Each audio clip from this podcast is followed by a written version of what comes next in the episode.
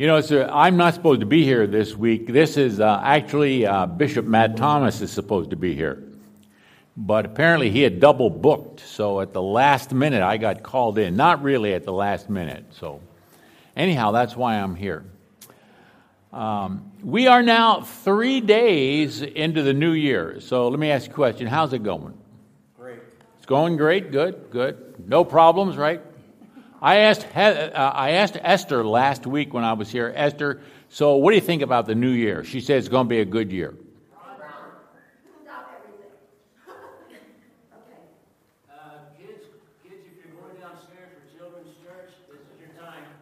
Oh, okay. You kids don't have to listen to this.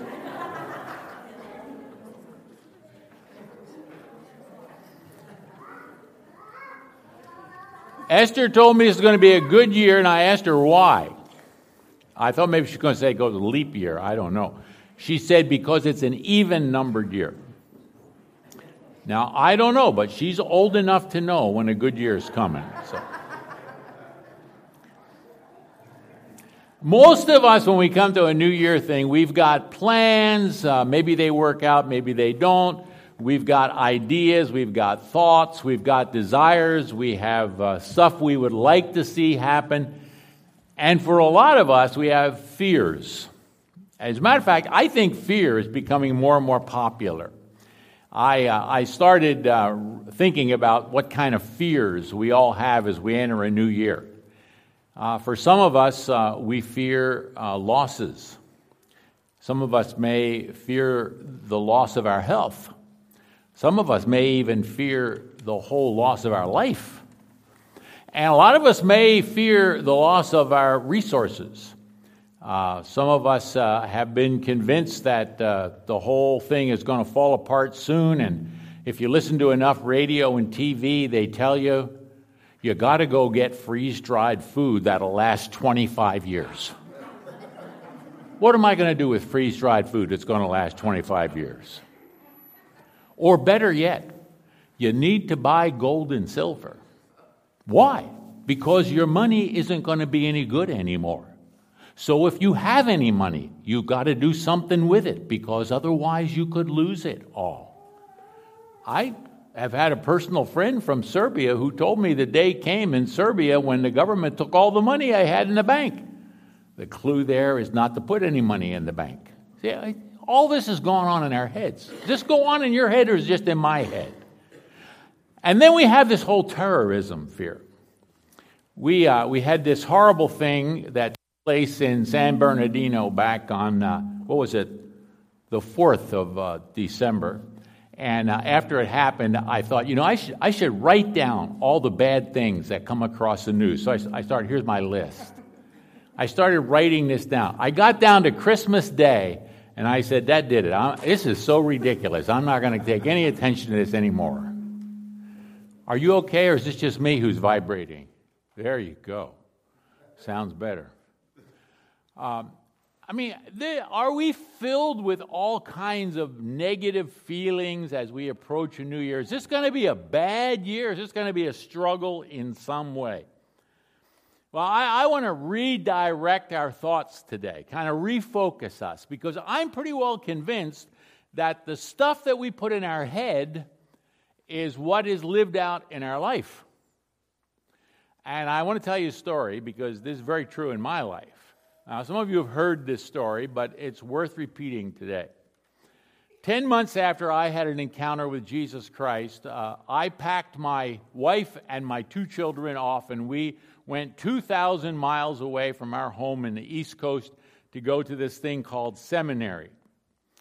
Now, I didn't know anything about this seminary, I didn't know anything about being a Christian. And when I got to this seminary, I realized this was a seminary that was very much interested in the return of the Lord Jesus Christ, the second advent of Jesus. And so I didn't know what else I was supposed to understand, and I got to understand this very, very well. It was a four year course. I managed to squeeze four years into five years. This was in back in 1964. They were ancient days. In 1967, in the spring of 1967, at a chapel service, a professor at the seminary that I dearly loved, he was my favorite professor, stood up and he addressed the whole seminary population, and this is what he said. He said, Today, the times of the Gentiles has come to an end. And I wasn't sure what that meant. He said, Go read Luke chapter 21, verse 24.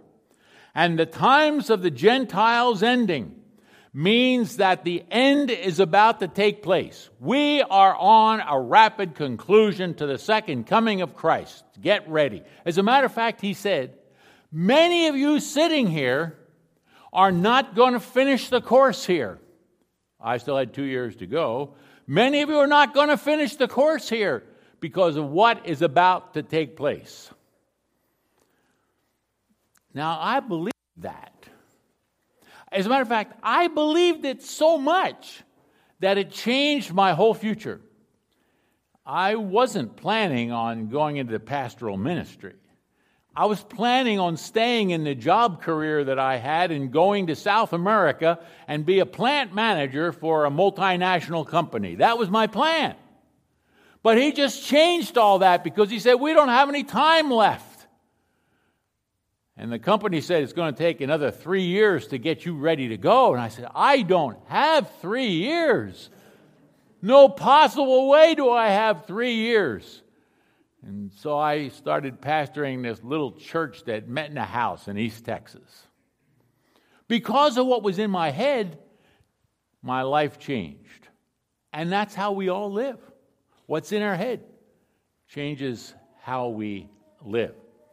Now, nothing wrong with that. and I don't regret any of that. But a, couple of uh, months ago, I picked up a little book. I, I wanted to do this for a long time, and most of you have Bibles that have red letters in it, you know, that Jesus taught. Well, they actually have books of just Jesus' words. And so I bought one of these books, just Jesus' words. And I thought, I've always wanted to read just Jesus' words. No commentary, no historical implication of what was going on when Jesus said this. I just want to read what Jesus said as it's recorded in the Gospels or in the Acts or in the Revelation. And so I, so I read through all of Jesus' words. I highly recommend it to you. It's great fun. You just read what Jesus wrote. Now, I know that he probably spoke in Aramaic or in Hebrew, and I can't read either Aramaic, and my Hebrew is pretty bad too. But it was really all written down in Greek, and most of us can't read that either, so it's been translated into modern languages like English. So the words are not exactly Jesus' words, but they're as close as we can get. And as I read through all of these, I, I started to realize that there was one thing that just jumps out at you as you read just the words of Jesus, not about what's going on around him, just the words of Jesus. And that one thing is something called the kingdom of God. Jesus had an awful lot to say about the kingdom of God. Now, I got to tell you that after 10 years went by after seminary, I pretty well put away the whole second coming of Jesus Christ. I thought, boy, somebody made a big mistake here. Somebody got this fouled up. Somebody misdirected me. Not that I regret being misdirected, but, but this hasn't worked out. And so I've got to admit that I sort of put the kingdom of God stuff on the back burner. Uh, but after reading through Jesus' words, I thought, you know, Jesus had an awful lot to say about this thing called the kingdom of God. And he seemed to say that this kingdom of God, or the kingdom of heaven, and you really can't distinguish anything between those two words, this kingdom of God and this kingdom of heaven seems to focus on what's going to take place on earth. This is not about going to heaven when we die. This is about something that's here on earth with a literal, real king. Uh, we do a lot of arguing and debating about when these events are going to take place, who's going to do what, when, and where. But let's just take a few moments this morning, and I want to walk you through some of the things that Jesus had to say about the kingdom of God, because there seem to be two aspects of this kingdom. Now, you got an outline this morning. Hopefully, it's in this little bulletin. And you're going to need it. No pictures until we get to the end. So get this out. It's a multi paged outline. And we're going to start in number one that you see right there, where it talks about what Jesus had to say about a kingdom. This is about his return and about what he had to say about a kingdom. You all got that? Take it out. Get the page out. Get it out, get it out, get it out. You ready? All right, I'll just put a couple of words in. This is at the Last Supper, Luke chapter 22, verse 17. He took a cup, and when he had given thanks, he said, Take this and divide it among yourselves. 28, 18. For I tell you that from now on I will not drink of the fruit of the vine until the kingdom of God comes. Okay? Mark chapter 14, verse 25. Truly, Jesus' words, I say to you, I will not drink again of the fruit of the vine until the day when I drink it new in the kingdom of God. Matthew chapter 26, verse 64. And Jesus said to him, But I tell you, from now on you will see the Son of Man seated at the right hand of power and coming on the clouds of heaven. I don't think that happened yet. Mark chapter 13, verse 24, Jesus said, But in those days, after that tribulation, the sun will be darkened, the moon will not give its light. Verse 25, the stars will be falling from heaven, and the powers in the heavens will be shaken. Verse 26, and then you will see the Son of Man coming in clouds with great power and glory. I don't think that happened yet. Mark chapter 13, verse 35. This is Jesus' words about the kingdom of God. Therefore, stay awake, for you do not know when the master of the house will come in the evening or at midnight or when the rooster crows or in the morning. Verse 36 Lest he come suddenly and find you asleep. Verse 37 And what I say to you, I say to all, stay awake. Jesus on the coming kingdom of God. Revelation chapter 22, verse 20. John says, Jesus said, him, said this to him in his vision. He who testifies to these things says, Surely I am coming soon. Okay, now you don't have to be a, a scholar to figure out that Jesus believed he would return to earth and established what he called the kingdom of God. And uh, we love to debate all about that. We got that all figured out. We even can tell you when it's going to come. It's going to come after a great tribulation. We got names for it. Some people call it the millennial kingdom. It's going to last 2,000 years because it says that in the book of Revelation. We, we got all this stuff all figured out. Let, let me just suffice it to say this. Are we all happy and contented with this? That there is a kingdom coming in which Jesus will return and somehow rule and reign. And it seems to be an earthly kingdom. Jesus said that. I am coming again. I don't know when.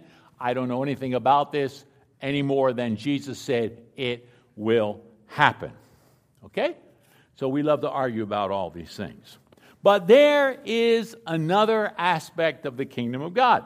Because as you read through the words of Jesus, he had something else to say about the kingdom of God. So if you got your little folder, go to number two, because Jesus made these statements about the kingdom of God. You ready? Mark chapter 9, verse 1.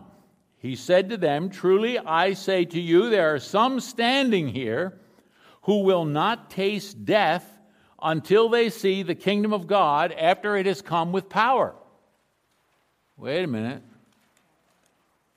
He said to his disciples, Some of you won't die until the kingdom of God comes. Oh, so the kingdom of God must have already come? Or did somebody get mixed up here? Luke chapter 17, verse 20. Being asked by the Pharisees when the kingdom of God would come, he said to them, The kingdom of God is not coming in ways that can be observed. Verse 21. Nor will they say, Look, here it is for behold, the kingdom of God is in the midst of you. Translate the word, King James Version says it is within you.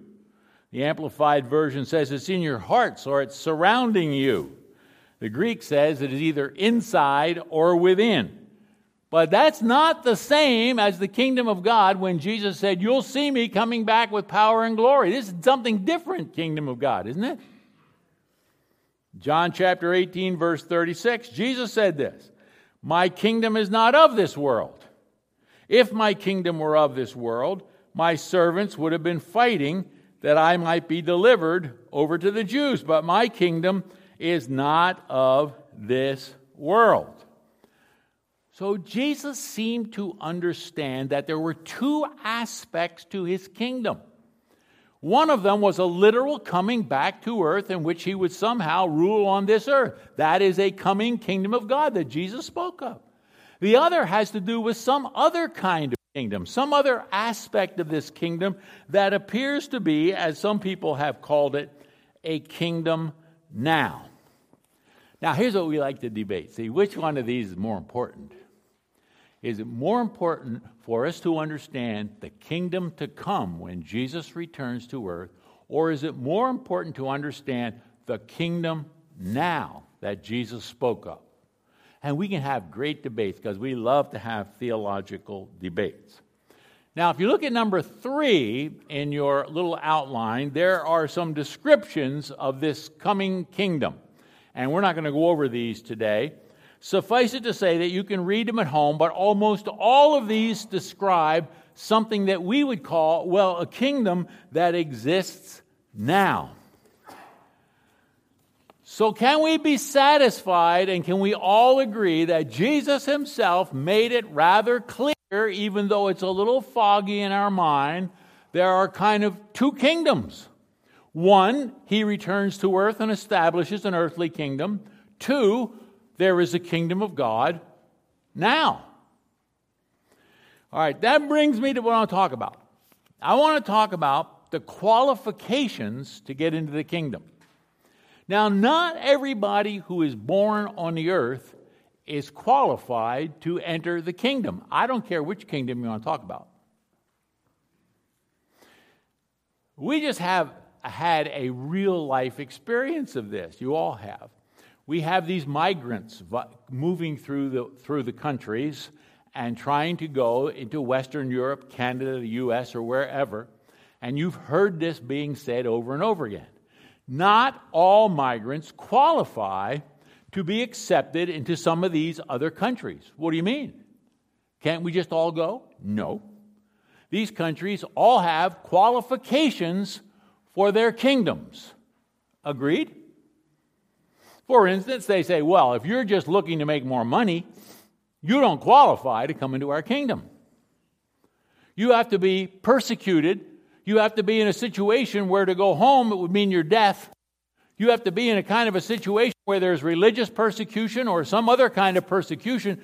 Not everybody automatically qualifies for the kingdom. Now, if you read the words of Jesus, he has the same thing to say about the kingdom of God. Whether it's the kingdom of God formed now or the kingdom of God to come here on earth at some later time, there are qualifications for the kingdom. Now, this is not going to sit well with a lot of you. Okay? So I've listed for you in this little folder, I think it's on number four, what Jesus said were the qualifications for the kingdom. These are not going to be what you expect. You ready for this? Here's the first qualification for the kingdom your righteousness has to exceed the righteousness of the Pharisees. Uh, we never talk about that, do we? Matthew chapter 5, verse 20. Jesus said, For I tell you, unless your righteousness exceeds that of the scribes and Pharisees, you will never enter the kingdom of heaven. You want to think about that for a minute? These Pharisees were the most religious people on earth. These Pharisees had all the right answers. These Pharisees knew what the book taught. These Pharisees could just spout it off to you. And Jesus said, No one gets into my kingdom unless their righteousness exceeds the Pharisees. Ooh. That's a little hard to take. I don't know what you want to do with that. If you go to seminary, you, you get this curse on you. Any seminary. Because you come out thinking you know everything. And you don't. One of the most deeply spiritual moments in my life was after we hired a youth pastor who was a Vietnam War vet. He's a little bit, he's a great youth pastor, though. And in a group meeting one time, people were asking questions, and somebody asked me a question, a theological question, and I realized I didn't know the answer. So I said to the group, You know, I don't really know the answer to that. And this guy came up to me afterwards and he put his arm around me and he said, Oh, man. He said, Ron, he said, that, how's, how's the best thing I ever heard a pastor say? I said, What was that? Did I teach some wonderful new truth here? No. You said you didn't know. Hmm. Jesus said, if you think the Pharisees have got this all figured out, you're wrong. They're not getting into the kingdom. Only those whose righteousness exceeds the Pharisees. Here's the second one, and they're not going to get any better, by the way. Jesus said, Those who first seek the kingdom, they're the only ones who are getting into the kingdom. Matthew chapter 6, verse 33. But seek first the kingdom of God and his righteousness, and all these things will be added to you. Luke chapter 12, verse 31. Instead, seek his kingdom, and these things will be added to you. So you might as well forget about the stuff of the earth. You might as well forget about a big, big salary because Jesus didn't care. You might as well forget about all those illusions of being successful and popular because it's not really important at all. As a matter of fact, Jesus said, No, this is for those who seek first the kingdom. They're the only ones getting into the kingdom. I, I pastored a church in New Mexico for a number of years, and just so happened out of a fluky, crazy thing that there were at least four millionaires that were coming to the church. there was some rather wealthy group there.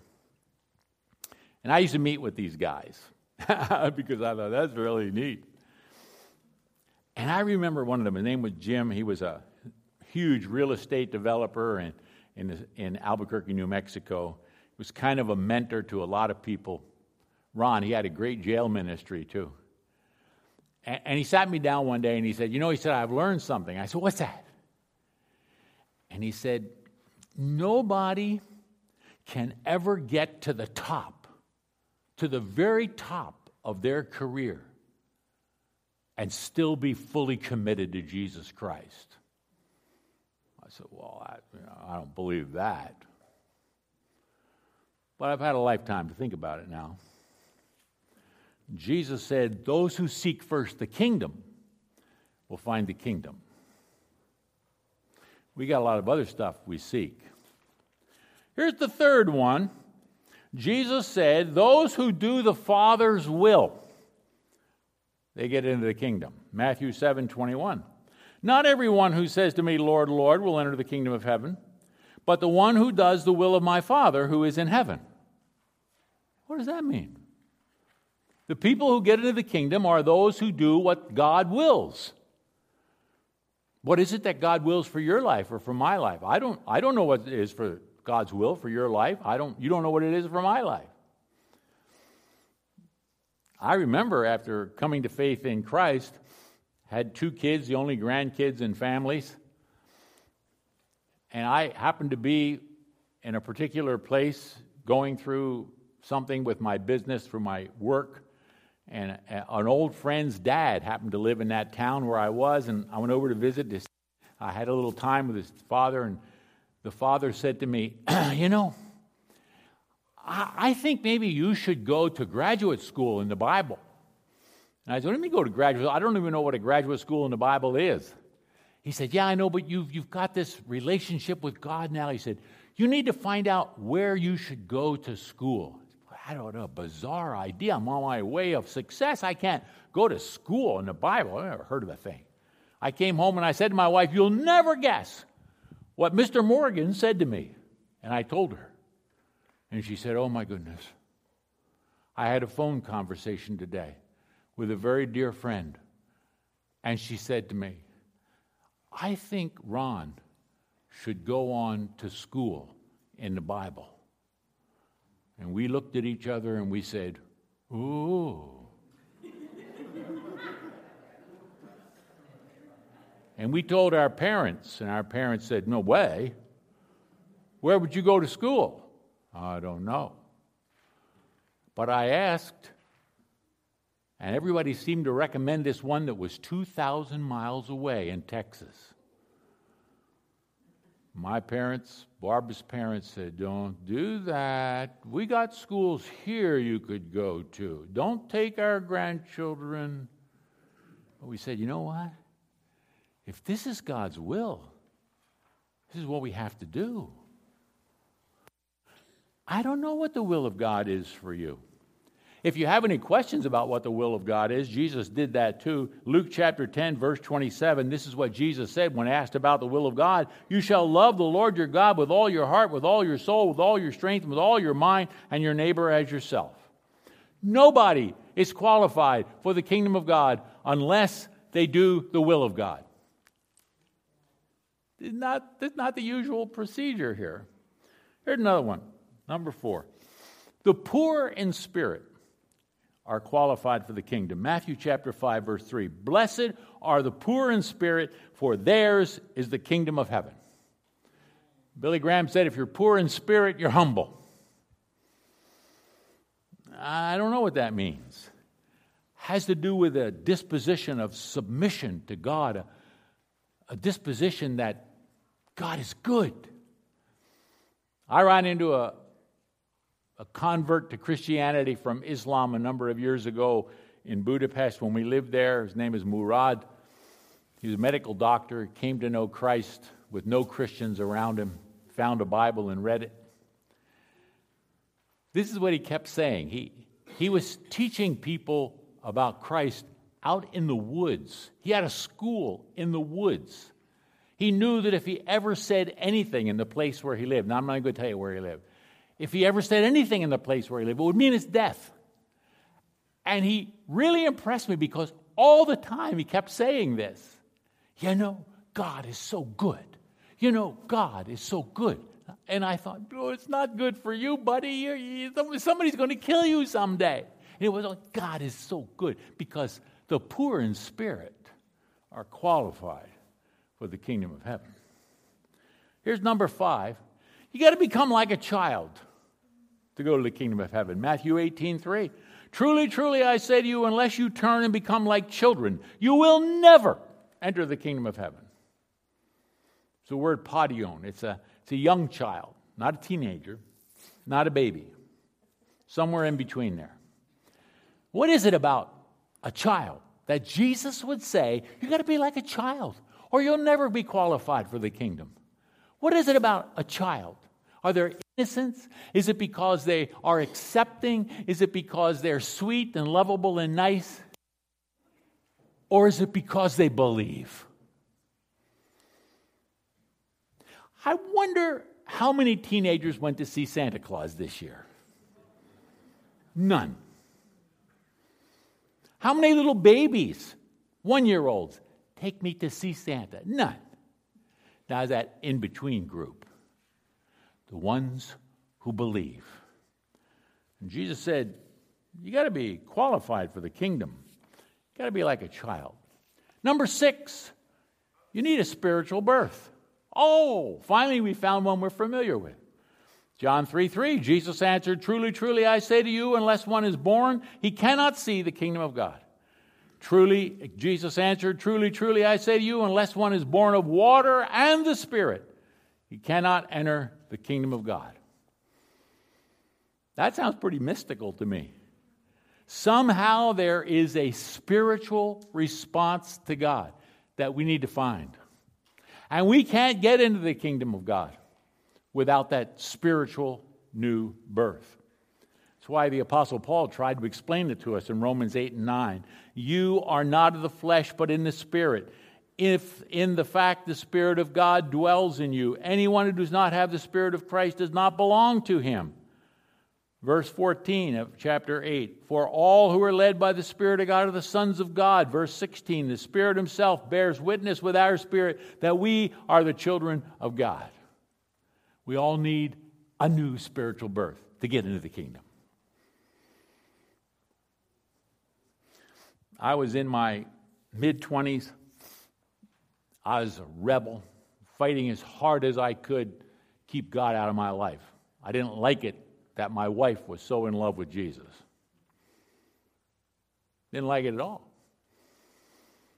Finally, one Sunday, she dragged me to church. I went. I sat in a Sunday school class. They were teaching John. It was without a doubt the worst Sunday school class I've ever been in my whole life. I was bored, but by then I had heard some things about spiritual birth. And I sat there listening to what this man was saying, and it just popped into my head. If you will do the will of God, then you'll know the truth. And I bowed my head. I said, I give up. I give up. I don't know what it means. It doesn't matter. I'll take it. I can't explain to you what happened to my life. You can ask my wife. I walked out of that Sunday school class a totally new person I had friends who told me it'll never stick. Well, you know, I'm getting close to 80. I think I'm kind of qualified now. one last one, and there's more than these, by the way. Here's number seven. We don't like this one at all. Two of the Beatitudes, by the way, state that the kingdom of God is for the poor in spirit and for this. Matthew chapter 5, verse 10. Blessed are those who are persecuted for righteousness' sake, for theirs is the kingdom of heaven. What do you want to do with that one? How do you get into the kingdom of heaven? You endure the struggles. Do we realize that life is filled with struggle? It isn't a bed of roses, but the kingdom of God is for those who do right in the struggles of life. Now, I don't know what you want to do with all these, but if you put them all together, it seems to be that we have some understanding about the kingdom of God now and the kingdom of God to come and who qualifies to be in that kingdom. You don't get in the kingdom because you know everything. You don't get in the kingdom unless you want the kingdom. You don't get in the kingdom without humility. You don't get into the kingdom without a spiritual, mystical birth. You don't get into the kingdom without living the struggles. You don't get into the kingdom without a childlike belief. Well, there's some things missing there. What about joining the church? Oh, Jesus didn't talk about that. What about tithing? Oh, no, Jesus didn't talk about that. Amazing list, isn't it? The kingdom of God as Jesus saw it. Now, here's what I really want to share with you today. Just take a couple minutes. We'll have a few little pictures too. What would happen to us if we lived this? If we lived the qualifications for the kingdom of God right now, suppose we started all living this. You know, we reveal who we are by what we do. Put that first one up. Americans have a really hard time in Europe. And you immediately identify yourself in Europe when you pick up a fork and eat a steak. Because if you eat it with your right hand, everybody knows you're an American. Europeans don't eat steak with their right hand. You stab it with the left and you put it in your mouth. My mother would have beaten me for that. Come to think of it, she did.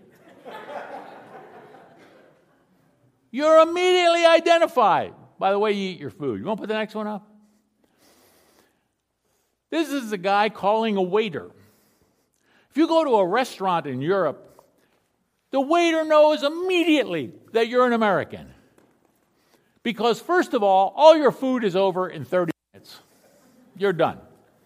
And when you're done, you want your bill. I learned how to ask for the bill in Hungarian. Fizetni szeretnek. You put your hand up. Fizetni szeretnek, fizetni szeretnek. And the guy would look down and say, American. Because the Europeans sit there for hours and visit. Only Americans are in a hurry to eat their food, pay their bill, and get out of here. ID'd right away. Want to put the next one up? This is a tram. This is how you travel around in Europe. I remember the first time I got on a tram. I didn't know how to do this, so I asked some people how you do this. and They had to buy a book of tickets. Okay, good. I bought a book of tickets. So I got a book, had 20 tickets in it, little paper tickets. And I get on the tram. There's a guy driving a tram. He doesn't even look at you when you get on a tram. What do I do with my ticket? I didn't know place to put my ticket. He didn't take my ticket. What am I supposed to do with my ticket? Only Americans are worried about their ticket. These trams were mobbed with people. I don't know what to do with the ticket. Nobody cares if you have a ticket or not. Apparently, you just get on a tram and just go wherever you want to go. Unless all of a sudden the tram stops and some guys put armbands on and they go through the car to see if you've had your ticket punched. I don't know, where do you punch your ticket? on every tram, there's a little box, tiny little box. You couldn't even find the thing. Who would know it was even there? Tourists don't know. They get caught all the time. The locals all know you have to punch your ticket. And if you don't punch your ticket, everybody knows you're not from around here. You want to put the next one up? Flowers. In Europe, everybody flies flowers. You don't go visit someone and not take flowers. You don't take them candy, you take them flowers. There are flower shops like this all over Budapest, all over Europe. Stop and buy flowers. I remember buying flowers the first time. Took them to somebody, went someplace for dinner, and we took them flowers. Nate afterwards said, You know, some flowers are for the grave, and some flowers are for guests. Oh, oh. I got the wrong ones. Yeah.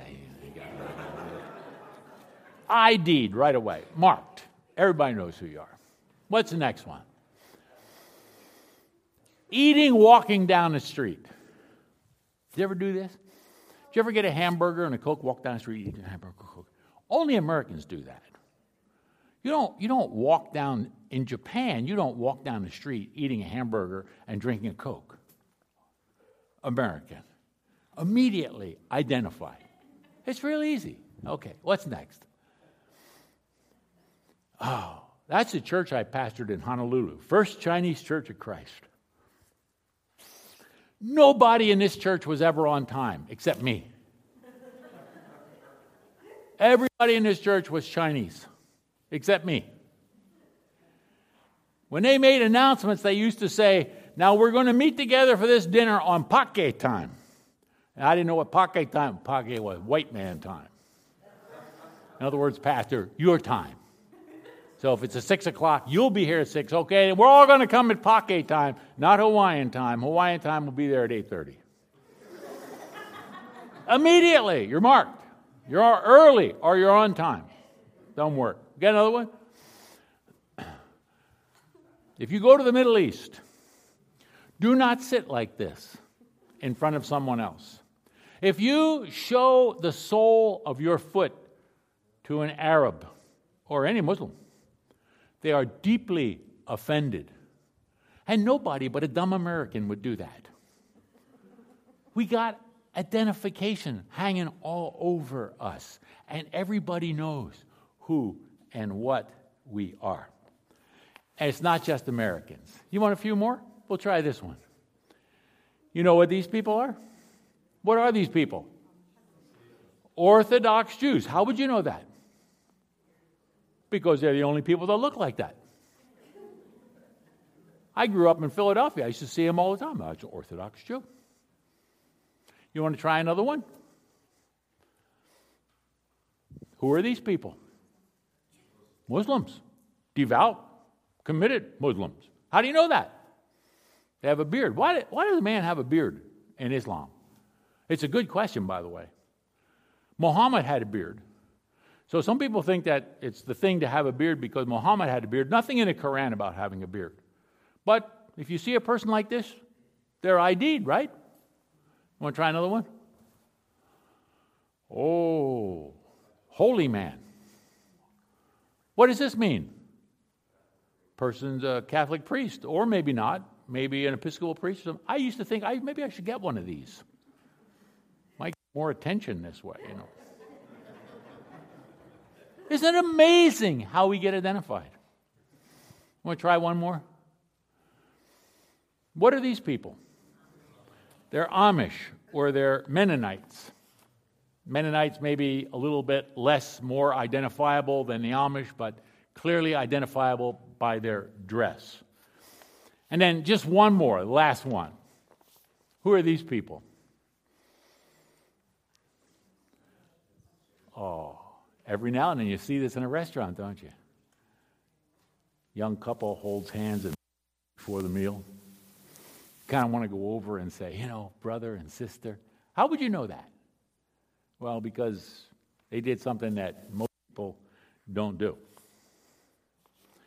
Okay, all of this, it's now 2016. Maybe this is the year of Christ's return. I don't know, and you don't know. But maybe it is. Maybe the kingdom of heaven will start its beginning this year. I don't know. Could be. I do know that the kingdom of God now is here among us and that we are kingdom people. And we should be identifying ourselves as such. No matter how you feel, no matter what kind of fears you have, no matter what your struggles might be, we're marked. This is what identifies us as the people of God. Suppose somebody ran into you this week and you were behaving like this, and they've looked at you behaving like this, and they have a question. This is a question. You got this one? Nope. Okay, you gave up on me. There it is. Yeah, suppose somebody, because of your behavior, said to you, Where in the world are you from? And you know what you get answer? I'm from the kingdom of God. And thank you for asking. Can I talk to you about that? I don't know what God has ahead for any of us this year, but I invite us all to be the kingdom of God people. Live the life that qualifies us for God's kingdom now. It would change us, and we'd be marked. Let's pray. Father in heaven, we look at a new year and easy to be either discouraged or excited.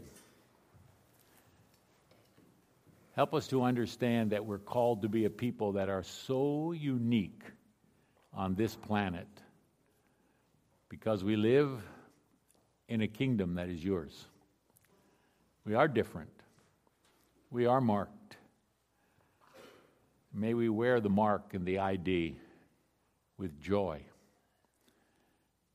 And may the mark that IDs us as yours, may it be used this year to win the hearts and the minds and the souls of others.